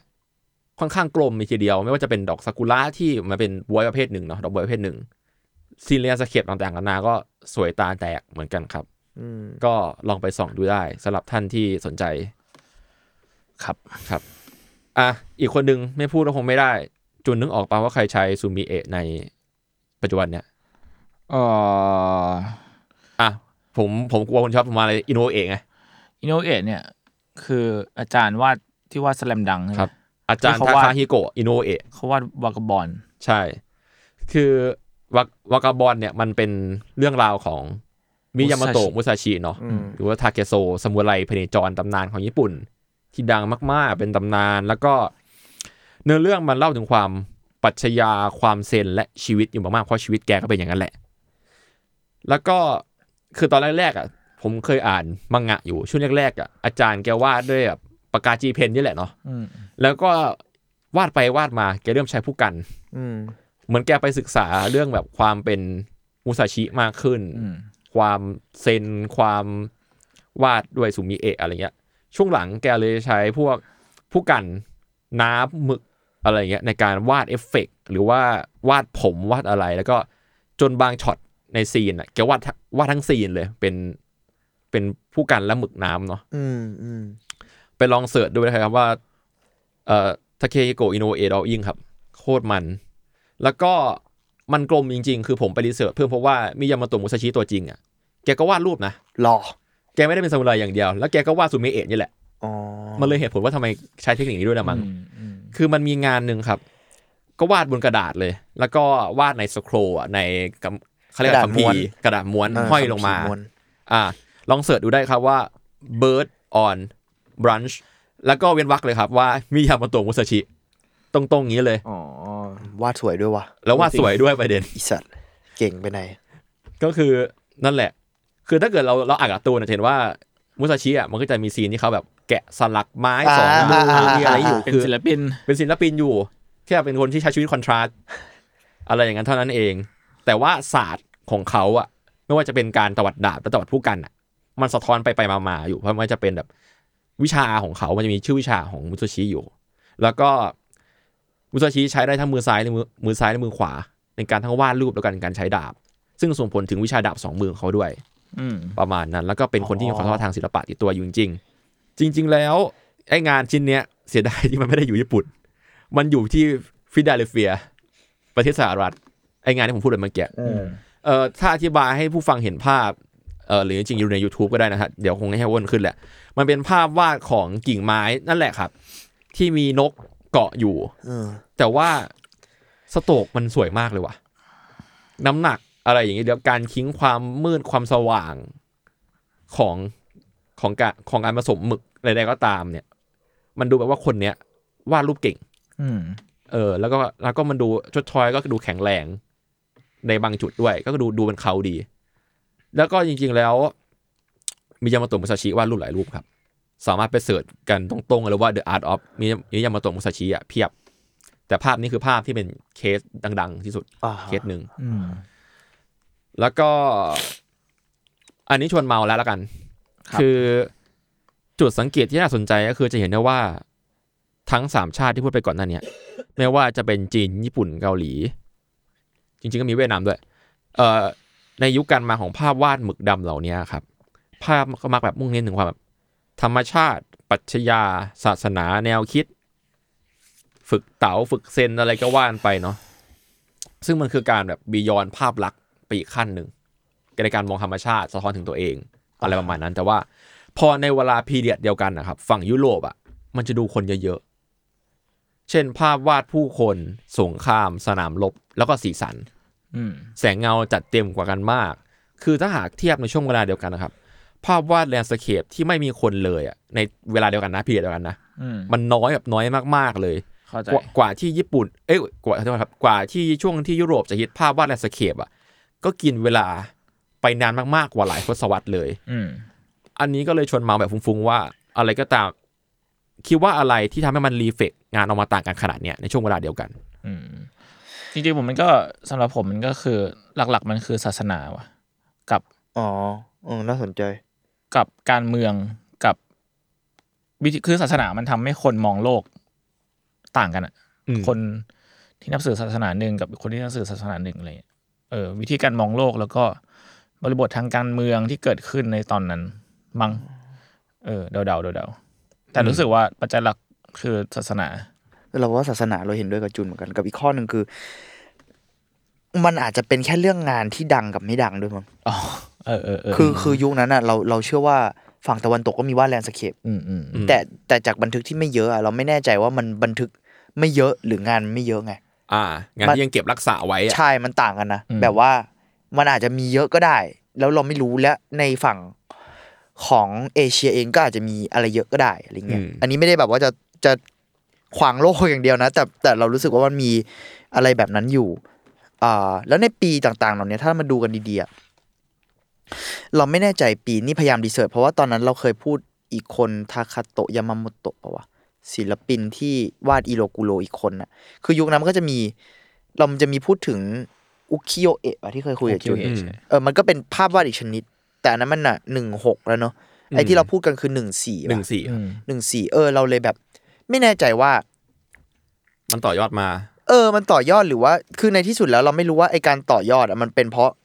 มันต่อยอดจากรากเดียวกัน หรือว่าจริง ๆ แล้วไอคำว่าต่อยอดที่เราเห็นอะคือมันเป็นของเรื่องกระแสมากกว่า อ่า คือจริงๆมันมีหลายหลายอย่างอยู่ในยุคเดียวกันแหละอืมอืมแต่ว่าอันนึงดังก่อนอีกอันนึงเออเออ ค่อยดังแต่จริงๆมันอาจจะเกิดไล่เลี่ยกันใกก็ได้ล้กันหรือมีพร้อมกันแบบแค่นี้ดังแค่นี้ไม่ดังใช่ ก็ได้ แต่เราคิดว่าใด ๆก็ตามเนอะคือ อันนั้นมันเป็นแบบเคสหนึ่งว่าดังไม่ดังนั้นเป็นอีกเรื่องหนึ่งแต่ว่า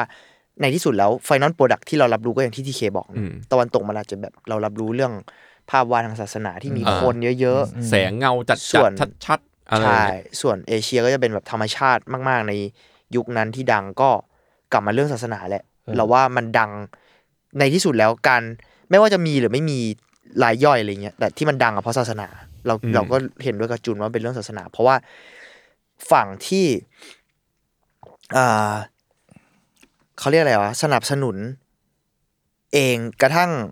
คนวาดยังเป็นพระเลยอะของญี่ปุ่นของของจีนด้วยซ้ำมั้งใช่จุดเริ่มต้นมันก็ฝั่งนี้แหละศาสเอนาอเป็นพระศาสนาของของฝั่งตะวันตกเองที่เป็นคนเป็นอะไรก็เป็นพระเยซูอ่าเป็นใช่นักบุญเป็นอะไรต่างๆ หรือกระทั่งแบบภาพวาดอ่าเทพอะไรเงี้ยมันมันก็คือทางศาสนาเหมือนกันอะไรเงี้ยเราเลยรู้สึกว่าเออมันมันน่าจะเป็นอย่างนั้นนะคืออคนมันรับรู้การมีอยู่ของสิ่งต่างๆเหล่านี้เพราะว่า กระแสศาสนาอืมเออ เราเราว่าประมาณนั้นมั้งครับ ก็น่าจะใช่เพราะว่าในช่วงปีแบบที่เข้ามาของซูมิเอะมันคือแบบหนึ่งหนึ่งเลยอะหนึ่งหนึ่งพันหนึ่งร้อยอะไรไปเลย แล้วก็ถึงหนึ่งสี่อะไรอย่างเงี้ยที่แบบว่าอ่าฮะค่อนข้างกุ่นเนาะอืมก็จุดเริ่มต้นก็ศาสนาแหละ ซึ่งศาสนามันอาจจะสอนการมองโลกของเรามั้งอืมเป็นไม่ได้ พอเรามีภาพลักษณ์ว่าเรามองโลกแบบนี้ เราก็อยากวาดรูปอย่างนี้หรือเปล่าอะไรอย่างเงี้ยก็นั่นแหละมันก็วนกลับไปเรื่องแบบอะกัน เส้นอะไรเงี้ยอยู่กับปัจจุบันธรรมชาติความเป็นจริงอะไรเงี้ยอ่าแต่พอมองไปกับยุโรปมันก็จะมันมันก็จะอ้างอิงกับเทพมากขึ้นอะไรเงี้ยเออกับอ่าฮะพระเจ้าอะไรเงี้ยเออเออ เป็นไปได้พอแบบพอเรา พอเราเรียนรู้เรื่องเทพเยอะ เราก็อาจจะวาดเทพ และคนในคนแบบพูดง่ายๆคือ art collector อะก็อาจจะอยากซื้องานเทพ ใช่เราว่ามันเกี่ยวกับนั้นด้วย มันเกี่ยวกับตลาดเว้ยอืม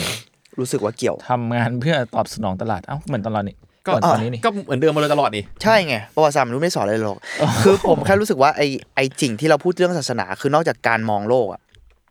แม่งคือตลาดเว้ยอืมคือตลาดมัน ตอนนั้นเราต้องยอมรับกันตรงๆพอศิลปะเนี่ยมันแบบว่า ฟังก์ชันมันคือด้านจิตใจอะอืมถ้ายุคนี้โอเค มันอาจจะได้ว่าหลบต่อเป็นอย่างอื่นนอะอกเป็นจากดีไซน์เป็นอะไรก็ว่ากันไปใช่ศาสนาใช่ไหมแต่ยุคนั้นอะโหอะไรตอบโจทย์ด้านจิตใจสุดถ้ามองกันแบบ เบสิกมากๆไม่งคือศาสนาเว้ยอ่าแล้วอะไรจะเข้ากันได้ดีไปกว่าศิลปะล่ะอะไรเงี้ยในการเล่าเรื่องศาสนาได้ดีที่สุดใช่อันหนึ่งก็คือศิลปะใช่เพราะมันทำงานกับจิตใจโดยตรงประมาณนึงไงใช่ไหมไม่ว่าจะเป็นในยุคที่ผู้คนลำบากแต่ศิลปะถูกดัดทอนให้มันอยู่เนี่ยมันก็ต้องเล่าเรื่องอะไรที่เป็นเรื่องแรกๆแหละใช่ อืมประมาณนั้นก็ค่อนข้างน่าสนใจแล้วก็ อะจริง ๆ มันมีสำเสริมก็คือ พอดูงานซูมิเอะเข้าไปได้หลายงานอะ ผมนึกถึงงานหนึ่งของ ของฝั่งยุโรปงานหนึ่งเว้ยที่เหมือนและไม่เหมือนในรายการรู้สึกเดจาวูดีก็คืองานของเลโอนาร์โดดาวินชีอ๋อก็คือออภาพวาดเข้าใจ Santa Maria della Neve เนี่ย มันเป็นภาพวาดหนึ่งในภาพวาด landscape ที่เป็นภาพวาด landscape ที่แบบไม่มีมนุษย์ที่เก่าแก่มากๆ รูปหนึ่งใน European art ครับ ในช่วงปี 1473 คือถ้าไม่นับเรื่องกรีกโรมันที่มันมี fresco หรือจิตรกรรมบนปูนเปียกอะเนาะ แต่เฟสโกภาพจำส่วนมากก็คือเราถวยเทพบนบนโบสถ์อยู่แล้วนะคือไอ้รูปเนี้ยมันเป็นอยากชวนดูแล้วกัน เพราะมันเป็นมูดมันเข้ากับตอนนี้ดีคือมาดูแบบเป็นภาพวาดสเก็ตช่วงป่าเขา ที่เห็นเมืองอยู่ไกลๆมีมวลภาพมีมวลระนาบที่แอบถึงสไตล์ของซูเมเอะด้วยก็ตาม แล้วก็ดูต่างกันด้วยในในลักษณะลายเส้นเนาะเพราะว่าทางนั้นเป็นผู้กัน ทางนี้เป็นปากกาและหมึก มีการสานเส้นคนละแบบ มันเป็นความแตกต่างระหว่างสองโลกที่ดูคลับคลายคลับคลาอืมในเวลาเดียวกันดีอ่าฮะอันนี้ชวนมอง เหมือนกับ ผมว่าแม่งการที่เราเกิดเกิดและอยู่ในแต่ละที่อะมันก็ทำให้เราทำทำงานที่แตกต่างกันจริงๆแหละอืมเหมือนพอดูงานภาพวาดของเดียโอดาวินชีรูปเนี้ยเพราะว่าเขาเห็นก้อนหินแบบนี้ในภูมิทัศน์แบบนี้เขาเลยวาดรูปออกมาอย่างนี้ แต่พอเราเป็นคนจีน เราเห็นก้อนหินแบบหนึ่ง พืชคนละประเภทแบบหนึ่งแล้วก็อาจจะวาดภาพมาอีกแบบหนึ่งก็ได้อะไรเงี้ยอะไรประมาณนั้นแล้วกัน แค่ว่าภาพนี้มันดูเดจาวูดีอ่าฮะประมาณนั้น จริง ๆ วันนี้หรือก็มันก็อาจจะไอ้นี่ก็ได้นะอ่าแบบมันก็แค่เหมือนชิกไปชิกมาเหมือนตอนที่เราพูดถึงมาโดยตลอดหมายถึงว่าทางฝั่งเอเชียตะวันตกเลย อืม เออใดอ๋อ เออ จริง ๆ ยังไม่นับเรื่องปัจจัยการชิ่งเนาะเพราะว่าๆอืมอย่างอะไรนะ ภาพวาดเกี่ยวขึ้นอะเออ อะไรนะเกตเวฟออฟฮากุฮากุไซโฮเออไซของของของของโทกุไซอะฮักกัมเออจำชื่อไม่ได้ว่ะอะไรสักอย่างโมโตะโมโตะอะเออนั่นแหละ ก็งานเกตเวฟที่โทกุไซวาดก็คือได้รับสีน้ำเงินมาจากฝั่งฝั่งยุโรปจากการค้าขายอ่ฮะอะไรอย่างนั้น เพราะฉะนั้นศิลปะก็ reflect กันไป reflect กันมาแหละครับ ก็มันเกิดการแลกเปลี่ยนเนาะอืมเพราะอย่างอย่างอย่างอย่างซูซูมิเอะจริง ๆ ก็เป็นศาสตร์ที่มาจากจีนอืมอะไรอย่างเงี้ย เพราะฉะนั้นแล้วคำว่า original ในโลกใบเนี้ยมันก็ยากนะ นี่มันนี่มันหลักพันปีเลยนะ มันยังได้รับที่มาจากอย่างอื่นอยู่เลย อืมอะไรประมาณนี้แล้วกัน อืมมันมันดูแบบเชื่อมโยงกันหมดด้วยเหมือนกันหมายถึอืงมว่ามันส่งต่อกันกันไปกันมาก็จริงแต่ว่ามันก็มีความแบบว่าพัฒนาลิตงอบก์กันโจด้วยทย์ตัวเอเองอเออลิงก์แล้วกัก็นลิด้งวยก์ด้วยในเวลาเดียวกัน ครับ ก็ประมาณนี้ชวนชวนดูงานสไตล์นี้แล้วกัน แล้วก็ ผมว่าหลายๆคนอาจจะเอาไปประยุกต์พัฒนาอะไรต่อกันได้ แล้วก็อย่าลืมไปดูหนังกันก็ได้เนาะอืมไม่รู้ตอนนี้ออกไม่รู้ไม่รู้ออกออกหรือแล้ยัวงมันหนังมันจะออกลงยัง ใช่ ใช่ มันมีหนังเกาหลีเนี่ยนี่พยายามเสิร์ชอยู่เพิ่งเรานึกออกอันหนึงเหมือนกันแบบว่า เพราะเคยดูตอนเด็กๆ พอนึกถึงไอ้รูปเนี้ยเรารู้จักคนนี้ก่อน อ๋อเหรอหนังมันชื่อชิฮวาซอน ถ้าภาษาอังกฤษก็คือ painted fire หรือว่า stroke of fire อะก็คือแบบอ่าอ่าอ่า เขาเรียกอะไรวะ stroke ของ stroke ไฟ stroke อะไรอย่างเงี้ยคู่กันซึ่งแบบแห่งไฟเนี่ยรู้เลยว่าเป็นศิลปินที่ทำตัวเดือดๆอะอ๋ออ๋อโอเค เล่นโดยคุณชอยมินซิก ชอยมินซิกคือคนที่เล่นมินซิกที่ Oh Boy โอบอยเอ้ยก็น่าดู หนังเดือดๆก็วาดรูปแล้วจริง ๆ มันสร้างจากประวัติของ painter แนวนี้ของเกาหลีจริงอืมๆพอเมื่อกี้ก็เลยไป search รูปเขาเว้ยเขาเราไม่แน่ใจวิธีการออกเสียงนะชื่อจางซึงอบอะไรประมาณเนี้ย ต้องลองลองไป search ชื่อหนังน่าจะง่ายกว่าอะไรเงี้ยครับ แล้วก็คือเหมือนเป็นเกาหลีใน ช่วงอ๋อแต่อันนี้จะหลังหน่อย อันนี้จะเป็นแบบหนึ่งแปดแล้วอะไรเงี้ยอ่าแต่ว่าลายเส้นนี่คือใกล้เคียงกับสิ่งที่เราพูดถึงวันนี้ มันก็เลยแบบเหมือนที่ทีเคที่จูนบอกมัน มันเกี่ยวกันไปเกี่ยวกันมา เยอะเหมือนกันในในแบบเอเชียอะไรเงี้ยเออเนี่ยแต่อันนี้เป็นฝั่งเกาหลี ซึ่งอิทธิพลจากจีนแน่นอนเออจริงหรือแน่นอนญี่ปุ่นหรือหรือหรือญี่ปุ่นอะไรก็ไม่รู้ไม่รู้เลยอะอืมแต่ว่าในในพล็อตเรื่องอะคือเกี่ยวกับจีนกับญี่ปุ่นด้วย คือ painter คนนี้แม่งเป็นแบบทำตัวเละเทะหน่อยอะ แล้วก็อ่า เหมือนเหมือนล่อนเล่ไปในช่วงแบบนนอกจากอยู่ในเกาหลีดังในเกาหลี คนที่มาชอบงานเขาก็จะมีญี่ปุ่นเกาหลีเออญี่ปุ่นจีนอะไรอย่างงี้ด้วยเออออะไรเงี้ยมันก็มีความคาบเกี่ยวของสามประเทศนี้เนาะถ้าถ้าอืมพูดกันถึงงานงานสไตล์นี้อะไรเงี้ยหรือกระทั่งบริบททางการเมืองบางอย่างก็น่าสนใจนะอืมสามประเทศนี้มันมีความอย่างที่พี่แมงบอกมันเชื่อมโยงทางบริบททางการเมืองเพราะมันก็จะส่งต่อหลาย ๆ อย่าง ที่ดูจะเชื่อมกันใช่ศิลปะก็เป็นอย่างใช่นี้ใช่ด้วยอะไรเงี้ยเขาดูเป็นไตรประวัติเคิศาลสตร์ของการดีเหมือนกันนะเออทำไมก็ไม่รู้อะแบบว่า แต่เราจำได้อาม่าเราเคยเล่า ซึ่งไม่เราไม่รู้คอนเทกต์ทาง history นะแบบเล่าว่าจริง ๆ แล้วแบบขอโทษนะครับ มันเป็นมันอาจจะเป็นซูโด history อะคือแบบของเก๊แบบไม่รู้อ่าแต่หมายถึงว่ามันเป็นความเชื่อของกลุ่มจีนบางคนอะไรเงี้ยเนอือะมแบบว่าจินซีอะเป็นช่วงจินซีก็แบบส่งพี่โจมารีเช็คได้นะเป็นพี่โจบอกกูเหรอจินซีส่งแบบคนไปตามหายาอมตะ ซึ่งอันนี้มีเรื่องจริง เพราะว่าอ่าจินซีมีต้องการเป็นอมตะ แต่ว่าเขาบอกว่ามันทำให้เกิดเป็นประเทศเกาหลีกับญี่ปุ่นอะไรเงี้ย แต่ว่าอันนี้มันคือแบบซูโดฮิสตอรี่มากๆ ประมาณนึงแบบอันนี้เราไม่แน่ใจเป็นเชิงประวัติตำนาศานสตปร์รมาลาซะเออเป็นส่วใหญ่ตำนานแบบตำนานมากเพราะเรารู้สึกว่าคอนเทกต์ทางประวัติศาสตร์จริงๆอะเกาหลีญี่ปุ่นมันเกิดก่อนหน้านั้นแล้วเออออะไรเงี้ยแต่ว่ามันมันคงมีความแบบพื้นที่ที่เกี่ยวข้องหรือใดเป็นๆการด้วยค้นพบหรือการเจอประไม่เทศรู้เลย เอออาจจะแบบอ้าวเฮียมีประเทศนี้อยู่นี่อะไรเงี้ยอ่าอาจจะไปเจอหรือเปล่าแต่เรื่องเรื่องเรื่องจินซีตามหายาอมตะนี่ก็เออเป็นที่ใช่รู้ใช่กันสุดท้ายแล้ว ในเมื่อกูอมตะไม่ได้ กูก็สร้างกำแพงแล้วกัน เออกันอะไรเงี้ยแต่เหมือนจริง ๆเขาเจอ แล้วสิ่งที่เขากินคือปลอด เราเคยดูสารคดี ก็เลยไม่เป็นอมตะ ก็เลยเป็นอมตะ ก็เหมือนจะตายเร็วกว่าเดิม อ่า ประมาณนั้น ก็ไม่ไม่น่ารอดนะ ก็ไม่น่ารอด เออครับครับครับก็เสริมๆประมาณนี้ไม่มีอะไรอะวันนี้ก็ประมาณนี้แล้วกันอาร์ทวด EP นี้นะครับติดตามครับฟังอาร์ทวดทุกวันได้ทุกวันพฤหัสครับ ทุกช่องทางของ s ซมมอนพอดแคสต์นะครับสำหรับผม 3 คนลาไปก่อนครับสวัสดีครับสวัสดีครัสบวัสดีครับ